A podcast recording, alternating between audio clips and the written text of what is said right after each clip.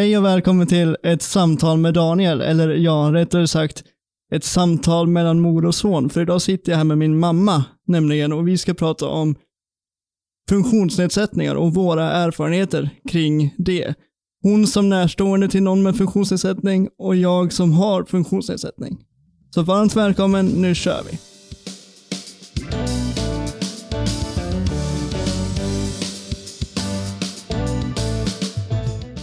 Hej och välkommen, idag sitter jag med min mamma. Hej mamma.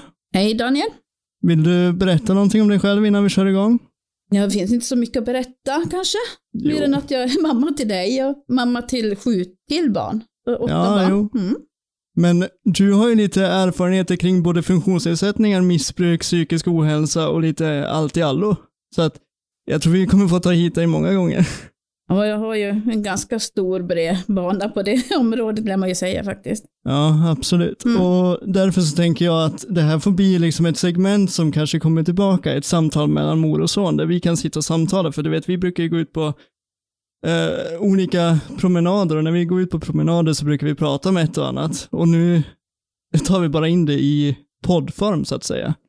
Så att våra, de här diskussionerna som vi kommer att ha här, det är ungefär vad vi brukar diskutera när vi är ute och går. Ja, frågor och svar. Och Ja. lite så. Jo, men nu har vi lite frågor om, som sagt, eh, funktionsnedsättningar och eh, hur det har påverkat ditt liv och hur det har påverkat mitt liv. Och vi ska liksom prata om två olika perspektiv kring det. Och min första fråga till dig mamma är, har du haft någon tidigare erfarenheter kring funktionsnedsättningar innan du fick mig? Jag har inte haft någon av barn. Jag har liksom, jag menar om du tänker att du är ju 24 år nu va? Mm. Och på den tiden så fanns ju inte internet så här. Så man kunde inte liksom se och, och vara med som det är nu. Så att, men min mamma hon jobbar ju med funktionshindrade, men det var ju gamlingar som jag säger. men eh, inte, inte barn, nej. Nej. Men, men hur, hur skulle du säga att din syn på funktionshindrade var, alltså innan du fick ett funktionshindrat barn? Hur, hur såg du på dem? Eller hur var det på den tiden? Alltså på den tiden då, när, som mamma, när hon jobbade med de här äldre, va, det var ju liksom inte som idag.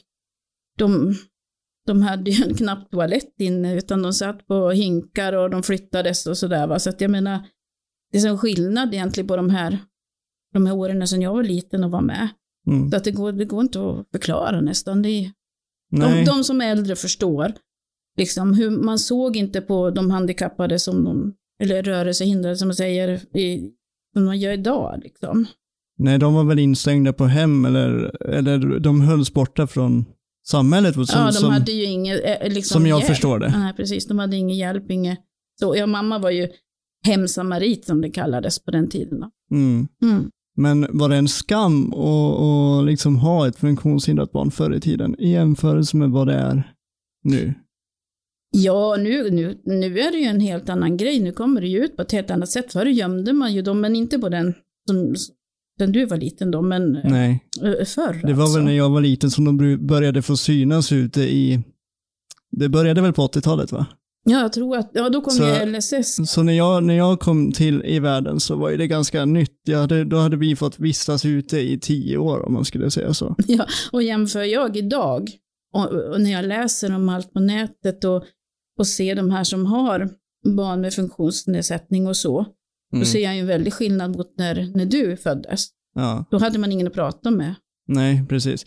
Men hur, hur, eh, hur gick det till när jag föddes? Vad, eh, om man säger ta med mig på hela händelseförloppet, vad, hur, hur fick jag min skada? Enligt, enligt läkarna? Ja, enligt läkarna så vet de inte. För Nej. jag har varit och frågat, för jag ville ju ha ett svar. Men jag fick inget svar. Men däremot så vet vi ju att du är för tidigt född. Så att eh, den dagen du föddes, då fick jag ju åka från eh, Gävle till Uppsala och få dig där. Mm. Och då låg du ju i resp eller respirator, tänkte jag säga, i kuvös. De tog dig i kuvös på en gång. Och när jag kom ner då på morgonen dagen efter sen du hade fötts, då hade du en eh, syrgas kan man säga, en sån in genom näsan. Så Ja. du hade ju fått eh, andningshjälp på natten. Jag vet ju inte alls liksom när du fick eh, din skada. Det, det, Det kan ha varit då, det kan ha varit i magen. Och det, vi vet faktiskt inte. Nej. Men, eh, men att eh, liksom, vi var ju en vecka i Uppsala och där inne där du låg, det låg det ju barn som bara vägde 450 gram. Du vägde ju två kilo i alla fall, Mm. nästan. Mm. Så att du var ju ganska stor, men Stor men ändå ganska liten. stor men väldigt liten mot för dina syskon. Ja, jo. ja. Nej, men eh, jag satt och tänkte på det att eh, jag föddes två månader för tidigt, fick syrebrist och förmodligen så med den syrebristen så kom någon form av hjärnblödning aktig. Mm. Eh, och det är väl det som sägs orsakat min skada. Men det jag sitter och funderar på, du fick reda på åtta månader senare att jag hade fått en CP-skada. Det fick du inte reda på där och då. Nej, det var ingen som visste det. Alltså jag gick ju på BVC med dig, som man gör då, och väger och sådär. Och, Mm. och det, det jag noterade då, eftersom jag har sju, du hade sju äldre syskon va, så ser man ju lite skillnad sådär. Men jag trodde ju inte att det var en CP-skada, naturligtvis inte. Utan jag trodde bara att du skelade först och främst. Då ditt ena öga, det, det nästan inte syntes. Det, Mm. det liksom bara försvann. Ja. Och eh, sen också det att dina stortår pekar rätt upp. Och det liksom sa jag till dem på BVC och de bara skrattade och var gulligt sådär va. Ja. Men eh, ja, jag funderar ju inte över det. Det som jag mest funderade över, det var faktiskt att eh, du är född i april och då så blev det sommar där. Ja. Och när vi gick ner till stranden i barnvagn så brukar barn slappna av och somna. Men Mm. du, jag lärde spänna fast dig med en filt runt för du studsade så fruktansvärt. Alltså, du, du, du var, jag visste ju inte att det var spänningar i kroppen då. Utan jag bara spände fast dig liksom med en filt runt sådär så du inte skulle studsa för Mm. mycket. För du kunde inte slappna av. Men jag fattade ju fortfarande inte vad det var. Men blev du inte misstänksam att det kunde vara någonting? Jo, när du, sku, du, nej, men du kröp. Nej, men jag, jag, de tänkte väl att de skulle se det på BVC. jag Mm, var ju mm. där. Ja. Och, och liksom doktorundersökningar och allt vad det var, men ingen sa något. Nej. Och eh, liksom när, eh, när du inte kunde, du kunde ju krypa, du kunde, alltså du fungerar väldigt normalt. Du Mm. reste dig ju upp men du stod på tå, men det kan ju barn göra, så det, det är inte heller något konstigt. Men då jag började fundera, det var när du skulle sitta. Mm. För du kunde sitta, men du satt liksom inte så här rakt under det som vi sitter, utan du satt böjd på något sätt. Och sen satt du ofta och tittade rätt upp i taket och det var hemskt svårt att mata dig va, för att du kunde inte liksom svälja riktigt. Men det var inget konstigt med dig. Alltså, jag, när jag tänkte på, om man tänker på en CP-skada, Mm. då tänkte ju jag mig att, att man sitter liksom i, har spastiska grejer va. Mm. Så att jag kunde inte se det på dig. Nej. Därför fattar jag inte, jag hade aldrig hört talas om det sådär, att ett barn kunde få, Nej. ja men på något sätt va.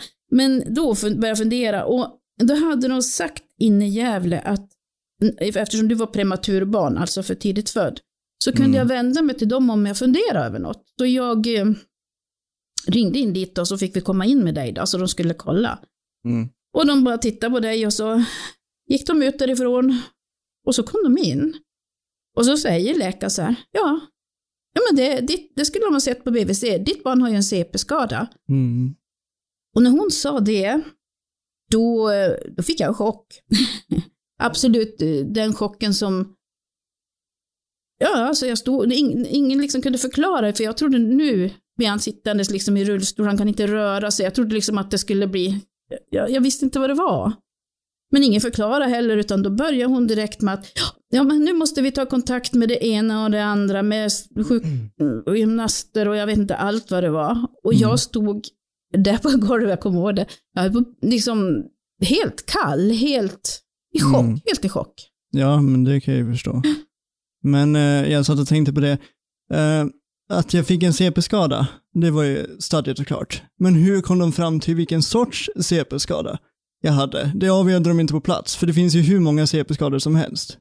Eller ja, inriktningar på CP-skadan. Ja, Hur kom de fram till att just jag har spastisk diplegi? ja men det är för att, att du inte kunde gå. Det, Mm. det, det har väl med spaciteten i benen att göra då. Men hur lång tid tog det innan man fick få, får den diagnosen så att säga? Alltså kom den på en gång att de sa han har CP-skada, spastisk diplegi, Ja, eller fick den- du reda på det sen? Nej, den kom ganska fort ändå för mig, för de satte namn på den ganska fort. Förstår jag. Jag har helt för mig det i alla fall. Och det, det har vi ju haft med oss sen. Liksom. Hur, och då sitter jag och tänker på, nu har vi ju, nu har vi pratat om, om när jag föddes och så här, men hur var, du som har ändå sju barn före mig, Mm. hur var mina första år i livet att ta hand om mig i jämförelse med dina andra sju barn? Var det någon skillnad på hur jag lär att bli behandlad mot för dem? Ja, det var en väldig skillnad. Och, och ni som har barn med funktionshinder, ni vet ju om ni har barn som inte har det. Eh, det, det, var, det, var, det var en väldig skillnad. Alltså, jag var, jag hade, eftersom jag hade ju då sju killbarn och plus dig, så, så mm, var det mycket att, att liksom kunna göra. Men Vi skulle först och främst åka till sjuk, ja, sjukgymnaster, läkare, ortopeder, Mm träningar. Jag menar vi, vi tillbringar väldigt mycket tid i bilen och åka till Gävle och det är ju sex mil så det är 12 mil tur och retur då. Mm. I, I flera gånger i veckan alltså. Mm. Och så sen så var det ju mycket det att du kunde ju inte äta riktigt, alltså du kräktes ju varenda gång jag gav dig mat. alltså, liksom det efteråt, utan det, det, det visste vi ju inte vad det var, utan det, Nej. det bara var så på nätter och dagar. Du, du kunde inte koppla av så du var ju väldigt mycket vaken också. Det kan ju spädbarn vara och barn vara. Va? Mm. Men det var, det var att du var också väldigt ledsen. Och antagligen så har det väl med spaciteten att göra. Du hade ju, vi visste ingenting. Så, liksom, och, och de var väl väldigt nya egentligen där inne i Gävle också på Kan, kan, kan min, om man säger att jag var ledsen, kan det ha med att göra att, att jag hade ont men jag kunde inte uttrycka det? För nu kan jag uttrycka det på ett annat sätt. Nu vet jag att jag har ont varje dag, mer eller mindre. ja. Men att spasticiteten liksom skulle anpassa sig i min lilla barnkropp.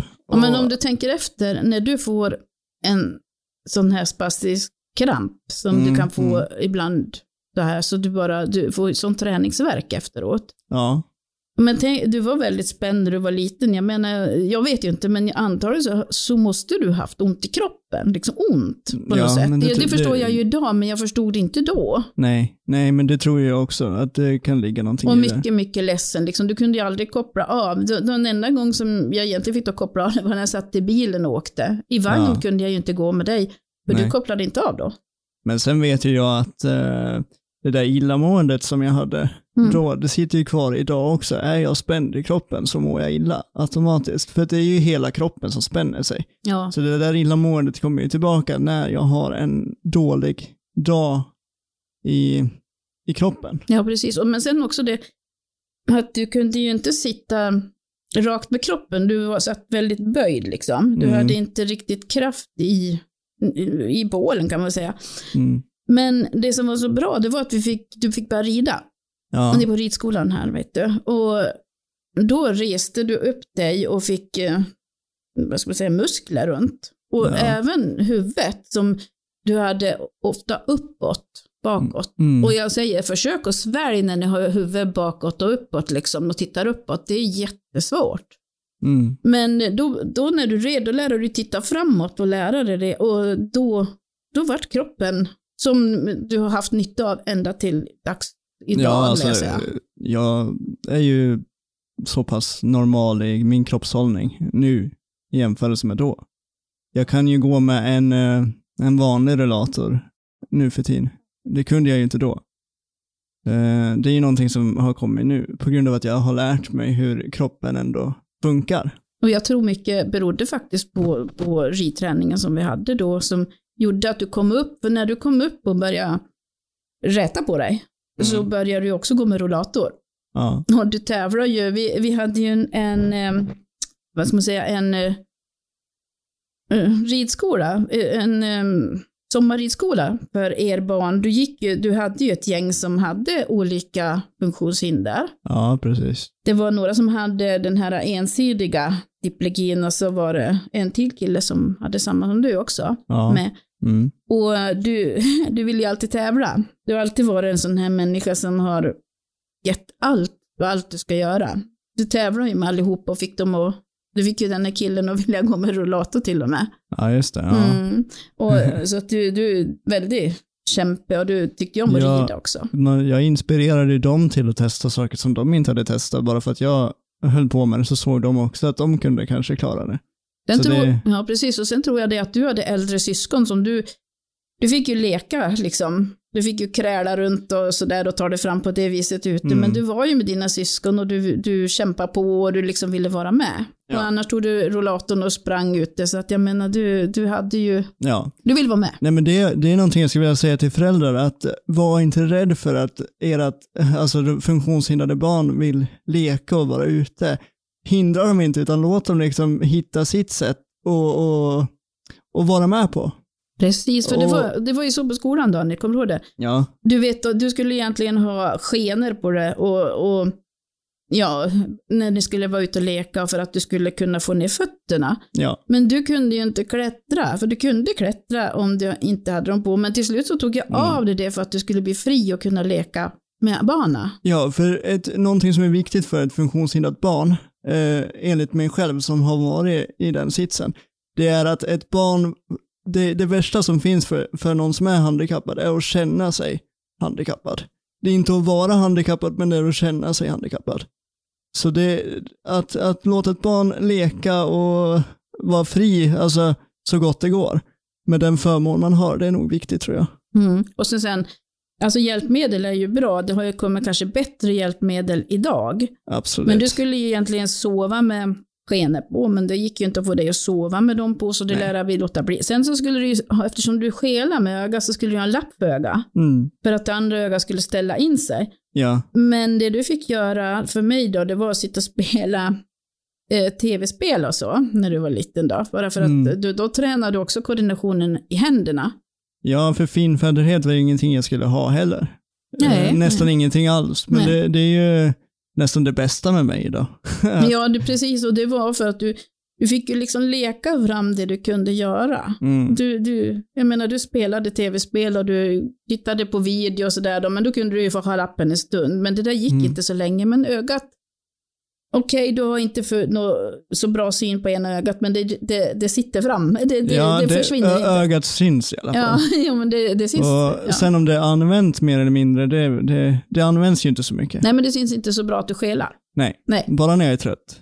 Bara när, jag är trött när jag är trött, då syns det jättebra. Ja, Men eh, nu säger inte jag att alla, alltså hjälpmedel är jättebra, men anpassa det till vad ditt barn vill göra. Exakt. De måste få Mm. vara ett barn också, Mm. inte bara liksom leva på hjälpmedel, utan de måste få chansen att vara ett barn och vara med andra barn och känna sig delaktig i, i lekar och, så att de inte hamnar på sidan om. För det, det är nog det är bland det värsta som finns. men du hade ju mycket kompisar när du var små. De fick ju alltid komma hem, för du, du ville ju helst inte vara borta. Nej, Och, för du, du hade ju din trygghet runt där jag var. ja. Så att därför så fick du mycket kompisar hemma och ni spelade och ni fick leka och, och du tog det fram precis liksom, du ändra kröp du, ja.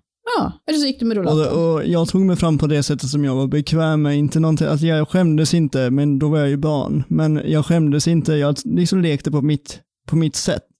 Och det, det tror jag är viktigt att man låter barn, i alla fall funktionshindrade barn, hitta sitt sätt och leka samma lek på. Ja, att vi föräldrar inte skäms för dem. Nej, och att man inte är rädd att, att uh, någonting ska hända, utan händer någonting, då tar man lärdom av det. Liksom, att, att Precis. det här funkar inte, vi måste hitta, en, vi måste hitta ett annat sätt. Ja. Så det, det är nog bara en fördel. Mm. Och inte vara, vara rädd för att eh, låta ditt barn liksom leka sin lek på sitt sätt. ja, precis. Precis, det är sant. Mm. Eh, nu har vi ju gått igenom eh, liksom det här med, med, men jag tänker, vad fick jag göra för någonting? Jag fick ju, alltså det var sjukgymnastik, det var sprutor, det var ridskola, det var, alltså det var ju hur mycket som helst. Så det jag tänker är liksom att, eh, hur klarade vi alltihop? Hur fick vi det att gå ihop? Ja, men det är ju så här va, att eh, jag och din pappa, vi skildes ju då när du var dryga två år. Ja, Och eh, då flyttade, sen flyttade två av dina, äldre, äldsta, då, dina äldsta bröder då. De Mm. flyttade själv tillsammans. Då, men sen hade ju jag sex barn hemma. Och jag menar, de skulle också ha sitt och de bodde vid mig. För jag, deras pappa jobbade i Stockholm så att eh, de var vid mig jämt. Alltså, de, då. Och det var din, min, om man säger din, min näst yngste då, han fick ju sitta åt sidan väldigt mycket och jag hade ju fruktansvärt med samvetskval för mm. att jag inte hann med. Och, och han hade inte det här intresset till näst yngste, näst, näst yngste bror. Då. Han spelade innebandy.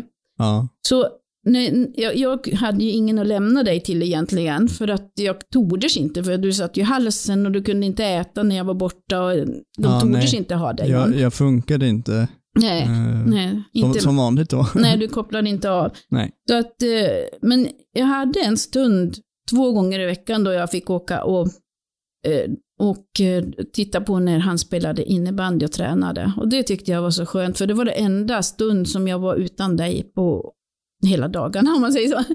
Det Ja. var de timmarna. Jo, och det, det, behövde jag just den stunden. Jag satt där och tittade bara och bara njöt liksom. det för förstår jag. Det är ingenting man ska trilla upp för heller. Alltså, jag var ett väldigt påfrestande eh, barn och det var liksom den verklighet som du levde i. Så att när man, att man får en paus därifrån, det kan ju bara vara nödvändigt Ja. för att man ska kunna klara av det. Och det är ingenting man ska se negativt på i huvudtaget.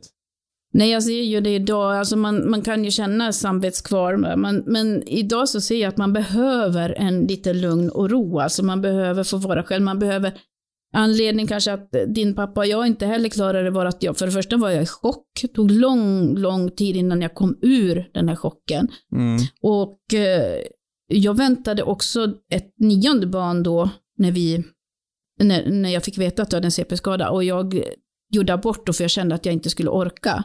Ja. Och i och med den så tror jag också att, det- att det rasar mycket allting liksom. ja, Så jo. att jag hade, jag hade väldigt mycket liksom som jag inte hade jobbat med och ingen hjälp, ingen som vi kunde komma till och prata om våra problem liksom. Ingen som, jag menar det skulle ju de haft inne på habiliteringen, att föräldrar fick prata. Ja, det har de inte än idag tror jag. Alltså, de har så att man får komma och veta lite om sin skada, men eh, för, för, alltså, egentligen är det någonting som saknas. Ja, Eh, Att en, en terapi, eller typ en, en terapikurs tänkte jag säga, i hur, hur handskas man med ett sånt. ja eller också det hur man kan bevara sitt, liksom, sitt familjeliv, för det, Mm, det, ja, det händer du- mycket du har, ju, där. du har ju rätt till ett privatliv också. Ja. Alltså utanför att behöva ta hand om eh, mig så mycket som du gjorde. Ja, men det, vi, vi försökte ju med det också. Och det leder ju mig in på en fråga som jag har och det är ju hur var mina första år i skolan? Om du börjar från dagis till, Mm. eh, eller hur var de åren som du liksom var mest delaktig, hur har min skolgång? Ja, för det första så Varit. skulle jag lämna det till dagis. Mm. Och eh, det var, det, alltså när, när man har ett rörelsehindrat barn, då, då är det så mycket som ska ordnas. Jag menar först hade vi det här som med, med doktorer och allting före, men nu kom vi till skolan och då ska vi ordna assistent, ha assistent där och sånt här va. Ja. Och kommunen var inte, kommunen var inte beredd liksom på sånt här, utan då satte de in städerskan som Ja, jag som jag, skulle vara med dig. jag har minnesfragment ifrån Ja, det. hon, Jag, jag, alltså hon var ju, hon var ju underbar så, men jag menar hon hade ju inte erfarenheten. Nej. Så när jag lämnade dig alltså, så ringde de efter mig efter en stund för jag ville komma tillbaka för det gick inte, du kräktes, du hade ont i magen, du, det var alla fel, du åt inte, det var ingenting som funkar va. Nej. Så jag, jag, till slut så liksom kunde jag ju inte lämna det där utan jag lärde lägga mina mina framtidsplaner på is, och det gick inte. Och då tänkte jag så här, ja men det blir väl bättre då när han ska börja förskolan då, för det här var dagis då. Men när förskolan kom då gick det inte. Jag kunde inte lämna dig där heller. Jag fick komma in och vara med. Så till slut så, så var jag med dig på skolan, inte som assistent utan som mamma. Mm. Ända från eh, förskolan ända upp till trean. Varenda dag. Vi, vi till, du och jag tillbringar 24 timmar om dagen tillsammans i flera, flera år alltså. Ja, det är ganska sjukt. Jag hade inte en semesterdag på hela tiden. Alltså. Jag var inte, ja, det var de timmarna jag satt nere, Mm. ja, i Ockelbo kanske. Ja, med, med Jerry. Ja. Eh, eller ja. Mm. Mm. Det, ja, men det, det är ju förståeligt att vi råkar i luven på varandra ganska ofta du och jag. Alltså med, med tanke på den, den nära relationen som vi har haft. Ja, Ja. men sen, sen liksom då när när vi kom, började komma upp i fyran där, då fick vi en assistent på skolan i alla fall, som du trivdes med. Mm, ja, jag, gick ju, jag var ju lite motsträvig från början till att ha en assistent. För jag, du vet, jag var inte bekväm med det, men jag valde ju att testa Mm. och det gick ju bra. Ja, det gick ju bra. Eh, för jag hade ju en trygghet att jag visste att du var hemma när jag kom hem. Ja. Så det var, det här, jag hade ju någonting med att jag inte ville slitas ifrån min trygghetszon. Vilket vi idag någonstans också kan förstå att det ligger inte bara i mitt handikapp utan i min diagnos som jag har. Men det behöver vi inte prata om nu. Men det kan vi prata om sen. För det, det hör till, mer till psykisk ohälsa än vad det hör till funktionshinder. Men den spelade också roll. Ja, nu när vi ser tillbaka och Mm. har förstått allting så ser vi att det... Precis. Och, och, men sen så började jag fyran och jag fick en assistent. Mm. Och vad hände sen då? Ja, men fyran, femman och sexan gick jättebra. Du hade ju bra, jättebra kompisar och det var... Mm. Ja, så skulle du ner till eh, Ockelbo då. Mm. Men hur vart det då? Började du Ockelbo? Jag började i Ockelbo. Eh, Hela, jag började i Ockelbo för att mina kompisar skulle börja där. Och Mm. jag ville ju inte vara utan dem. Nej, precis så. Eh, så jag började i sjuan där. Och det gick ju, det var ju ingen bra start. Det kan vi alla hålla med om. Ja. Eh, fel assistent, ingen som lyssnade på mig, på vad jag, vad, vad jag behövde, vad jag ville ha. Utan eh, vi fick ju kalla in min personliga assistent som jag hade. Det var ju du och så var det eh, Kajsa då, Mm, mm, som, som var mina personliga assistenter hemma. mm. Så vi fick ju kalla in henne för att jag skulle liksom, för att hon skulle eh, liksom föra anteckningar på hur, hur den assistenten jag hade i skolan var och vad jag behövde. Mm. För att de lyssnade inte på vad jag sa. De lyssnar ju inte på, för det första så hade vi ju samtal i möten liksom med, med Mm. flera stycken, både lärare och jag vet, mentor och allting, och Ja. rektor. Men, men, och vi gjorde, jag gjorde väldigt klart för dem då att liksom du skulle ha en som var yngre och ja, som kunde hänga med i ditt tempo och så. Men det ja, vart jo, inte men så. för att jag behövde ju vara en ungdom. Jag, Ja. eller jag behövde ju få, få, få utlopp för att vara ungdom. Ja, och inte precis. hållas tillbaka på grund av att min assistent inte kunde hänga med mig. Nej, och, så, och det så, då blev det ju så att du fick en assistent som var äldre och Mm, och hade problem med knät och rygg och jag inte kunde liksom hänga på i ditt tempo och då vart du ju mobbad också för det. Ja, det, det började ju någonstans där. Ja. Eh, Men skolgången var ju, ja det hör faktiskt till funktionshindret för jag blev ju mobbad på grund av mitt funktionshinder och, Ja, så och det, var ingen, det var Mm. ingen som tog mig seriöst där heller. Nej. Det slutade upp med att eh, jag bytte skola. Eh, Ja, jag tog ju det seriöst. Jag, jag, jag tog dig från, från ja, ja, du tog mig Ja, seriöst, ja. men nu, nu pratar vi om själva skolan. skolan, Nej. hur, hur de tog det. Jag fick ju träffa en kurator som, som gjorde allt hon egentligen kunde. Alltså en, en kurator kan inte göra mycket. Det, det hänger mest på rektorn i slutändan. Mm. Och, och det, hände, det hände inte så mycket eh, just då, så jag bytte ju skola. Och där fick du ju ändå ganska bra, just Mm. vid den skolan.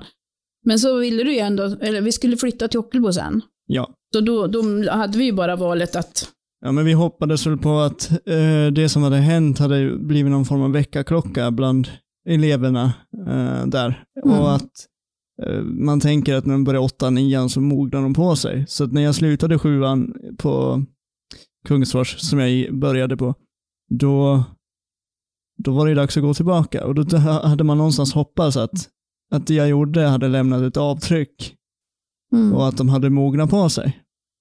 Men det blev ju inte riktigt så. det blev inte så, nej. Vi fick tillkalla hela balletten igen. Mm. Och du fick, eh, istället för då de som mobbade där på skolan då, så fick ju Daniel flytta sig istället. Men, mamma, då hade de lärt tagit bort hela skolan, så hela skolan Ja. hade gått i konkurs. Ja, nej precis. Och då fick det ju bli hemstudier då. Ja, precis. Och det hade ju, det hade ju me- mer nackdelar än, än fördelar. Ja. Eh, du var ju också skygg också för, jag menar, det blir ju så. jag blev ju skygg och jag är fortfarande skygg, så det, Mm. det är mycket som hänger kvar in, inom mig sen, sen dess. Men det som, det största som hände i eh, Persrunda, det var ju att när jag började Persrunda, då gick jag med rullator. Jag gick med kryckor.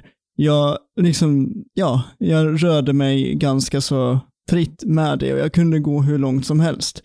Men sen så blev jag ju mobbad på grund av hur det såg ut när jag gick. Och hur jag gick och att eh, jag gick långsamt och det var si och så. Och då tänkte jag någonstans där att det måste ju finnas ett annat sätt för mig att bli lite, eh, eliminera mobbningen. Så att jag satte mig i rullstol och sen dess hade jag inte, har jag inte riktigt gått upp ur den. Ja, det är ju liksom ett skydd där och att man inte blir mobbad för att man går konstigt och så. Mm. Men det var, det var tufft. Det var tuffa år. Ja, men då hittar de ju på lite andra sätt att mobba mig på. Eh, men det, är ingenting vi behöver prata om nu, för då- det, det ska inte handla om det. Eh, men men eh, mobbningen kring funktionsnedsättningen är ju ändå viktig att ta upp, eh, tänker jag. Och sen har vi ju, sen hade vi ju efter sjuan, åttan, nian, vad hände då? Ja, då fick du ta ett sabbatsår för du var så pass nere Mm. då så att det blev ett sabbatsår då. Ja. Och eh, jag ville ju att du skulle gå i gymnasiet och vi jobbade på det och vi bråkade om det liksom också. Men du, jag, jag sa att du får vara hemma. Du får vara hemma liksom. Det, vi bråkade inte på det viset. Men en dag, då bara bestämmer du dig. Precis som den här ah, lilla killen när du föddes, du var envis. Så bestämmer du dig för att ja, men jag ska gå gymnasiet. Mm. Och där började det äh, äventyret. Jag, alltså jag tog ett sabbatsår. Jag var ledig ett år. Men sen när mitt år började ta slut, då bestämde jag mig för att jag, jag vill testa. Det, det skadar liksom inte att testa. Tycker jag inte om det så hade jag ju din tillåtelse att Ja, ju. komma hem igen. Mm, precis. Eh, och vad hände då? Vad var det vi gjorde då? Ja, först var det ju det här att samla ihop alla där då. Det var liksom Mm. lärare och rektor och allt vad det var. Specialpedagoger, sjukgymnast. Ja, alltihop och igen då. Bara de här som vi har alltid hållit på med. Ja. Ja, och så sen då så förklarar vi och du skulle få den hjälp som du skulle ha då med allting. ja, sa de i alla fall. Ja, så sa de, men så vart det inte. Nej. Då heller, så att eh, det vart ju...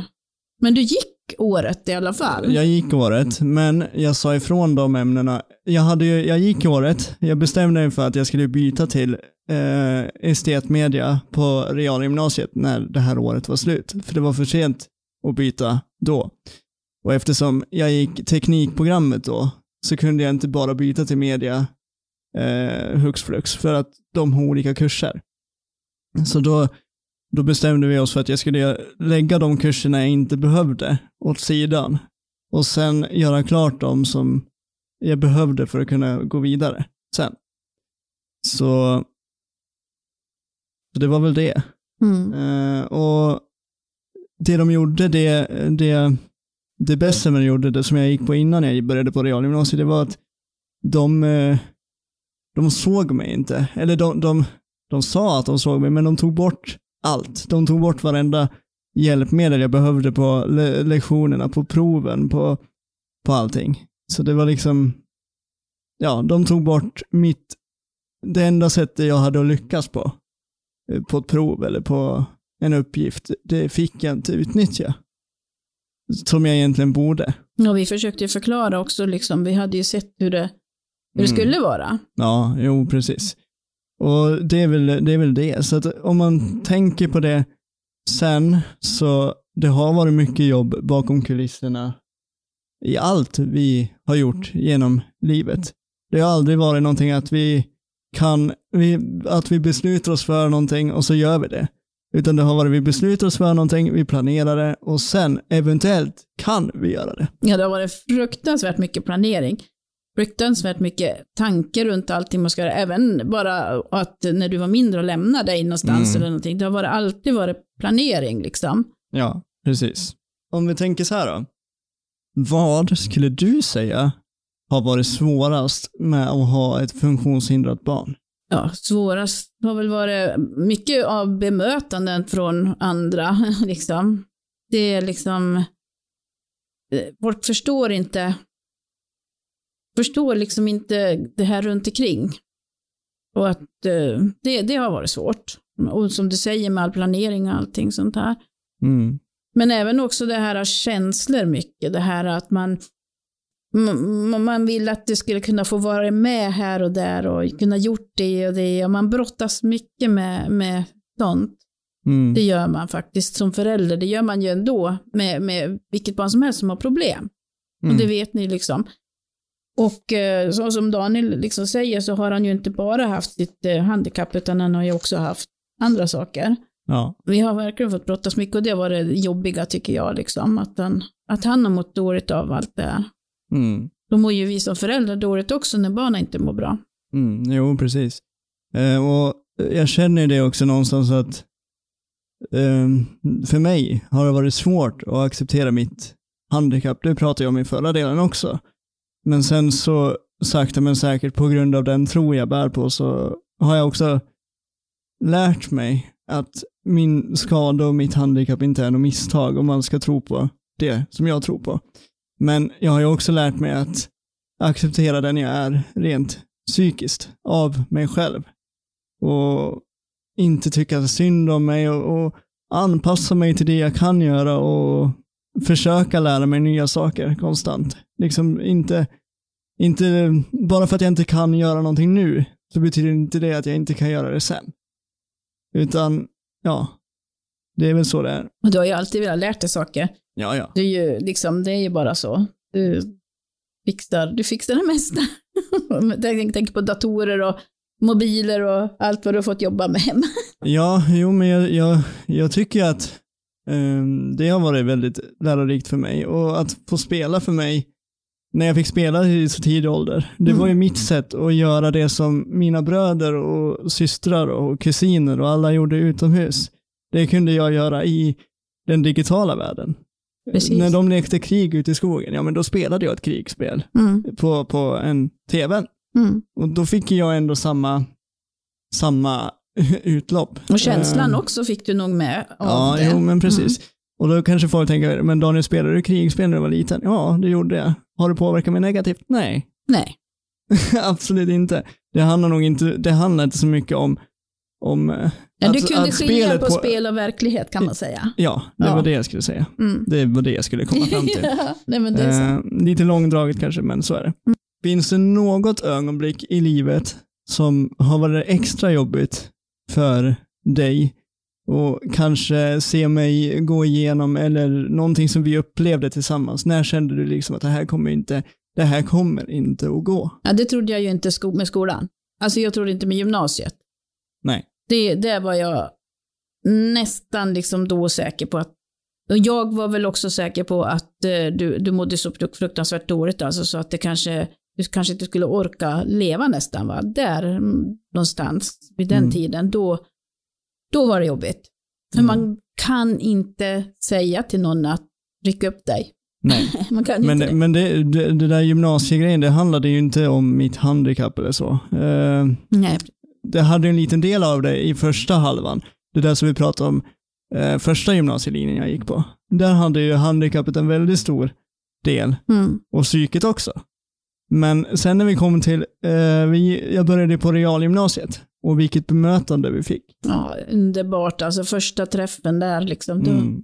kände man att här ser de, här förstår de. Men här, här vill de, att, att här vill de att jag ska lyckas. ja, Och jag minns att jag har nog aldrig sett, se- känt mig så sedd och hörd och förstådd. och förstådd. Ja. Precis. Och de behövde inte göra några stora ändringar och det de gjorde, det var liksom små ändringar för att jag funkar ändå så pass bra i, i, i kropp och, och hjärna att det ska liksom, det funkar. Mm. Så det var bara små justeringar som behövdes göras.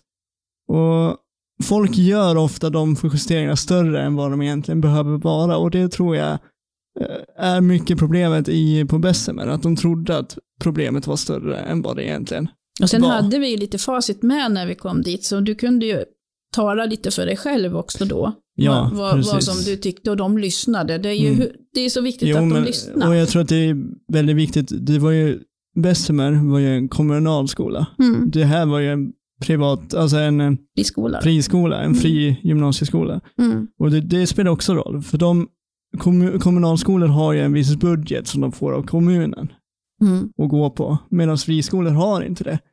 De kan liksom fixa någonting från någonstans så att det ska gå att lösa på något sätt. Mm. Det var i alla fall väldigt bra. Så det är mycket mer frihet och jag minns ju när vi tog studenten, Mhm. eh, vilket vi, vi trodde ju aldrig att jag skulle hamna där.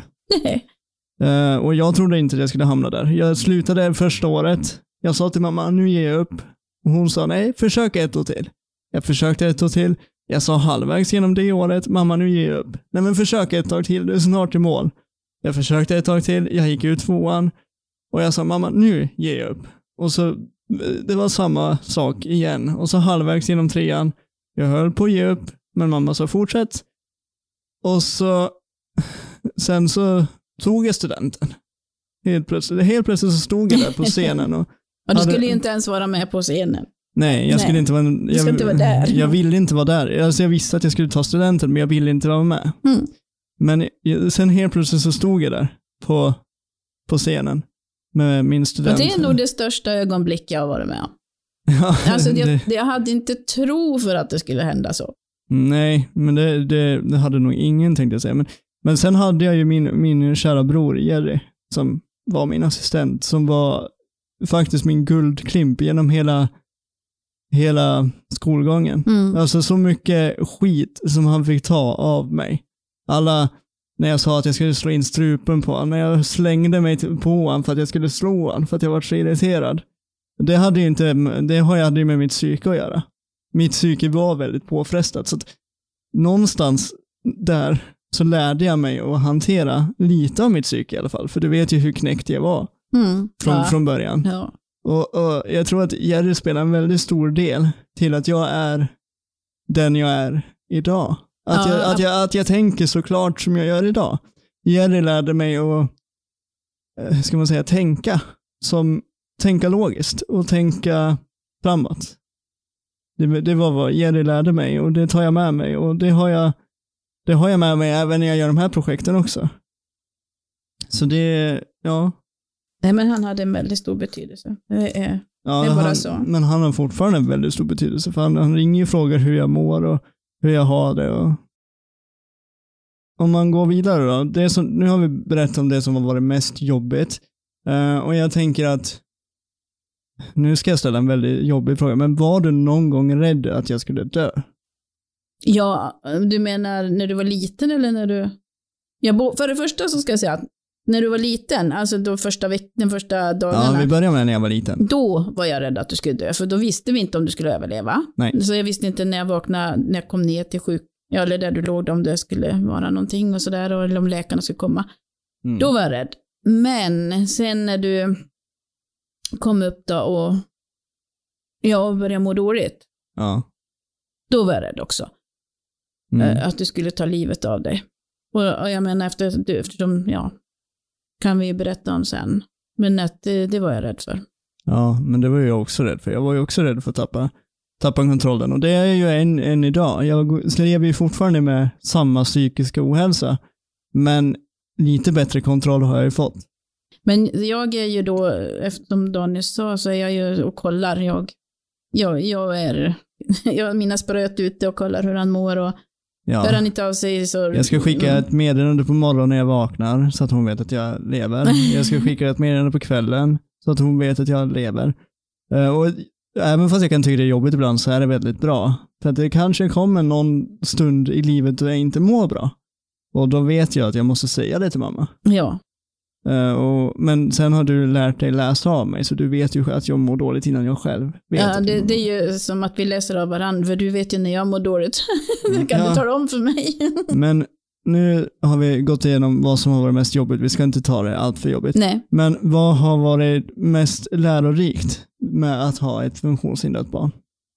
Oj, vi har fått lärt mig fruktansvärt mycket, för jag har ju varit med dig varje dag i alla år. Mm. Jag menar, fortfarande.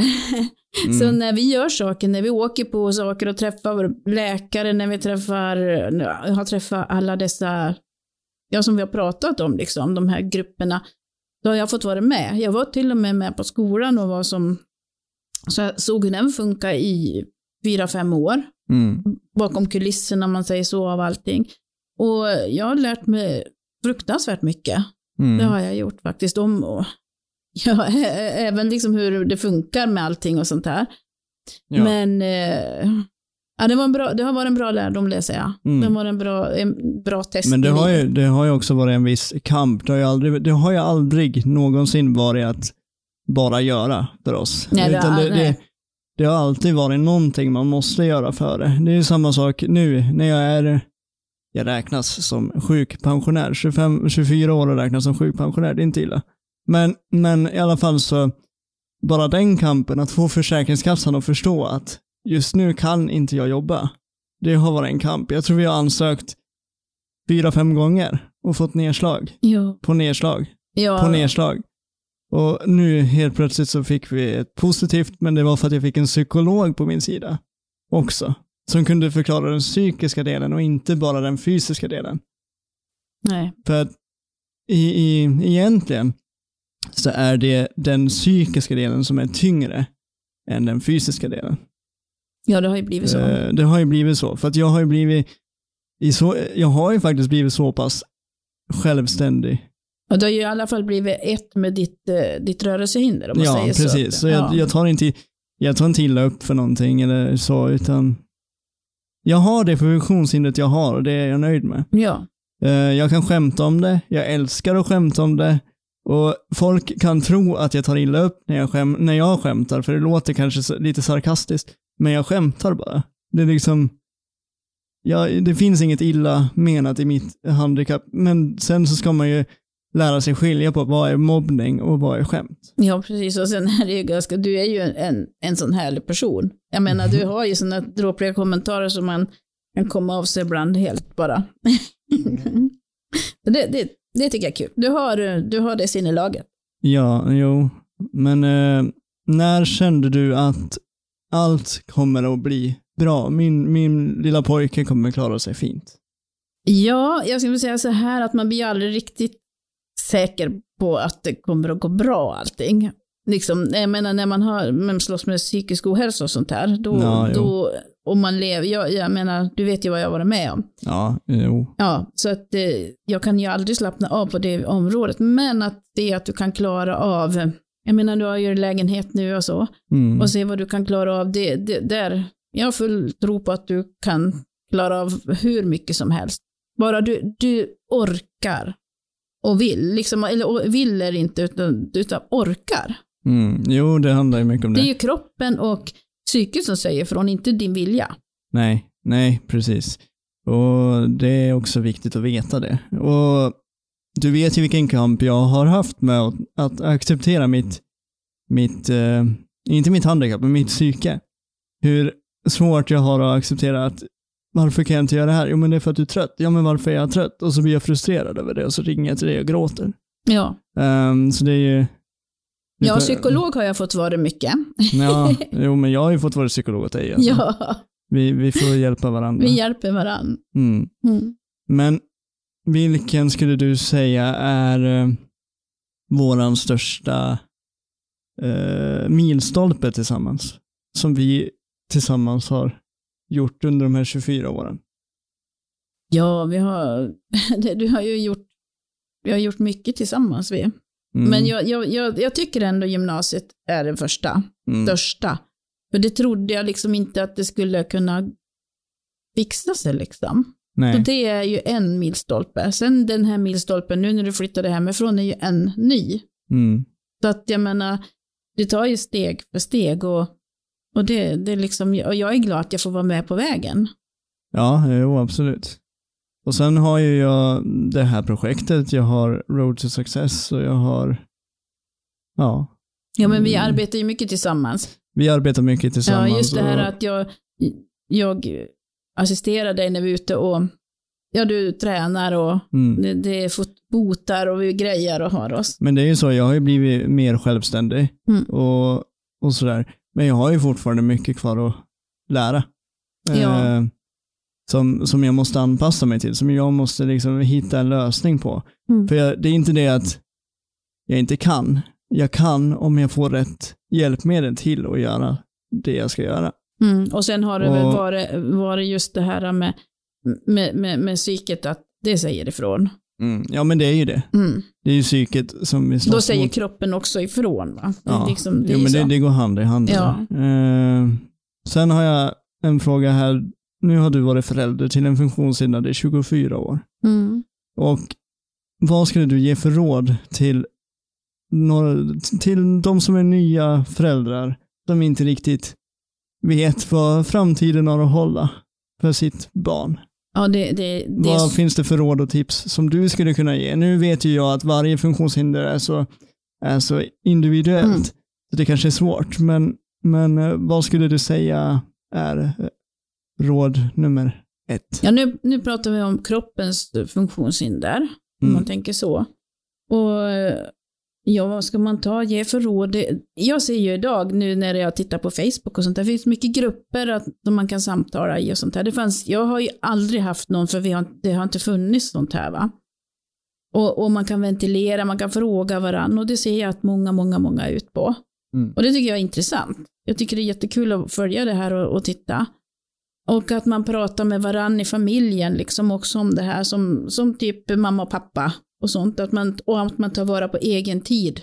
Och inte skäms för att man kanske måste ha assistent och lämna bort och att man behöver vila för att det är viktigt. För att jag menar, Daniels pappa och jag skildes. Och det, det var mycket av att det här hände va.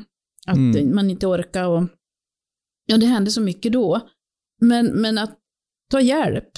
Mm. För att det, ni behöver varandra och man behöver kraft och styrka och klara det ändå, för det är väldigt mycket runt omkring. Mm. Och jag menar, nu, nu har ni kanske många små barn och börjar komma upp kanske i tonår och sånt här också. Och ni har mycket funderingar över vad som ska hända och sånt här. Jag menar, Daniel hade ju oturen då att, att bli mobbad. Men Mm. så behöver det ju inte bli. Nej.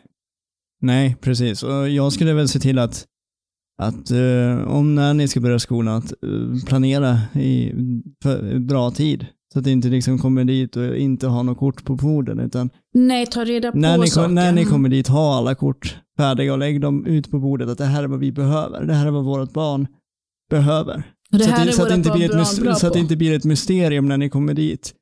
Och, och det måste ske möten på möten på möten på möten. Utan det är bättre om det sker några få möten än för många möten. Ja, precis.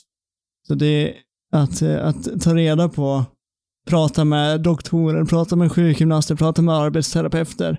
Mm. Eh, förklara barnets situation. För, eh, ja. så, att det, så att det liksom framkommer vad ditt barn kan göra, vad det har svårt med och hur, hur det ska behandlas. Och så acceptera att ditt barn kanske inte fungerar riktigt som andra. Det tar, kanske tar mer tid. Mm. Det, det, skynda inte på det, Nej, liksom, utan låt det ta den tid det tar. ja. Kräv inte för mycket Nej. av, av ert barn, utan låt ditt barn göra det som, som, som det kan, Mm. i den mån det kan. Mm. Sen om ett, ett prov som tar en timme, om det tar två timmar, ja men låt det ta två timmar. Ja, Och det spelar ingen roll om man får E, E eller A eller C eller bara han blir godkänd så, så ska ni vara liksom, nöjda. så ska både han och äh, ska både barnet och ni vara nöjda med den prestationen som, som det har kunnat gjort. mm, precis. Då njuta av varandra, ha kul. Ja, absolut. Det skulle jag också säga. Mm. För det, det är ett äventyr.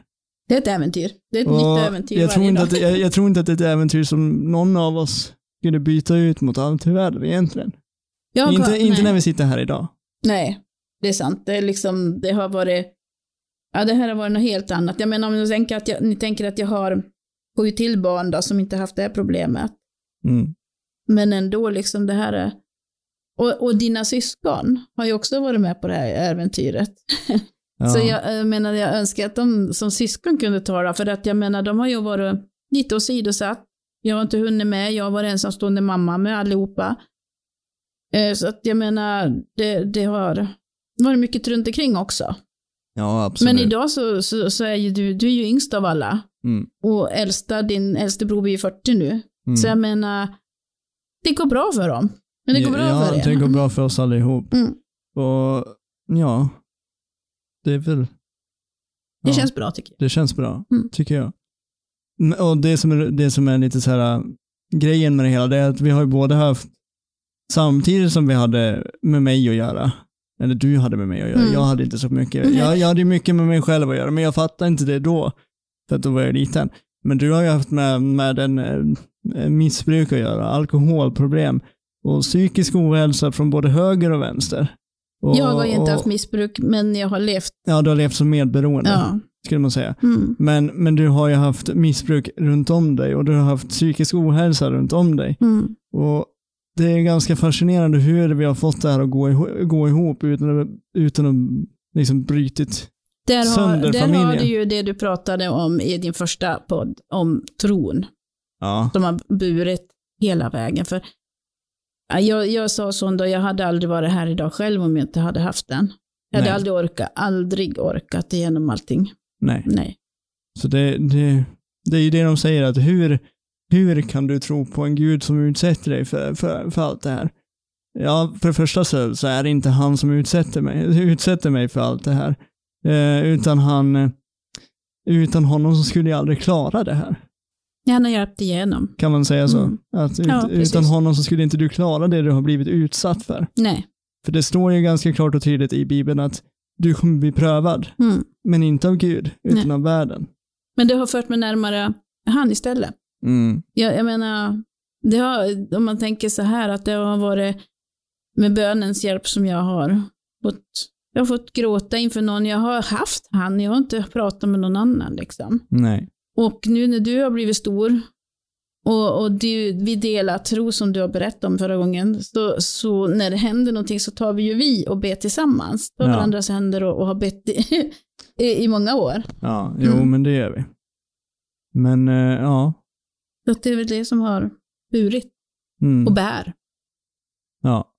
Jo, men precis. Men om man säger så här, vi avrundar med det här. Skulle du säga att det går att leva ett ganska normalt liv ändå? Om du tittar på hur jag är nu mot för hur jag var förr. Alltså hur, eh, min utvecklingskurva. Ja, det, det gör det. Och sen beror det ju liksom de på hur pass mycket rörelsehindret är på Mm. Vilken person det är. Ja, ja, absolut. Men för dig, då ser jag ingen, ingen, liksom, ingenting som kan hindra Nej. någonting. Utan Nej. jag ser bara framåt och jag tror att det här med det här psykologiska och det här som är, alltså det, det, det kommer Ja. du att få användning för att hjälpa andra. Ingen tror ju på mig när jag säger att jag har en CP-skada. Nej, det har de inte. För, för, för att det, är så kul, det där är ju så himla kul det där, för att om man tänker att en människa med en CP-skada, de är liksom, hänger inte med i hjärnan, de är liksom ihopkrampade, och vissa är ju det. Men, men det, betyder ju inte att, det betyder ju inte att de inte hänger med i hjärnan. Hjärnan hänger med, men kroppen har svårt att uttrycka det. Ja, för när det här spastiska slår till, jag menar, Ja, då, då, men hjärnan fungerar. Och hjärnan fungerar som det ska, så du ska inte tro att du kan prata om vad du vill framför en, en, en, Nej. en med en CP-skada. Prata inte över huvudet Nej, en. precis. Nej, för det, Och det är det, jag, det är det jag råkar ut för många gånger. Ändå, även fast jag liksom är, kan prata så här, mm. så pratar de över huvudet på mig. Och det är någonting jag skämtar om nu, men som var jättejobbigt förut. Jag har lärt mig säga, fråga Daniel själv. Mm, precis. För att de pratar med Ehm. mig ibland eller de som står bredvid. och, och även om det skulle ta så här att personen i fråga vill säga någonting till den, den som sitter i rullstol, eller den som är funktionshindrad, CP-skadad, då, även om det tar längre tid att få ett svar, så ha tålamod, för det är ändå den personen du ska prata med. Mm. Och kan inte den personen prata, då, pratar du, då kan du ändå ställa frågan till den, till, till den personen. Och så kan den personen rikta sig mot assistenten. Och, för de har ju ändå en, en kommunikation med varandra. Sen kan assistenten säga vad, vad personen vill säga. Mm. Så det är så det egentligen borde gå till. Du ska aldrig gå direkt till assistenten. Utan du ska, äh, det spelar ingen roll om du måste ta en omväg för att prata med den, den CP-skadade. Utan, för det är den, den kommer se sig sedd då. Och jag tror det är viktigt. Mm. Eh, ja, men det var ungefär allt jag hade på min lista att prata om idag. Då avrundar vi här och säger tack för idag, slut för idag. Vi ses nästa vecka. Ha det så bra.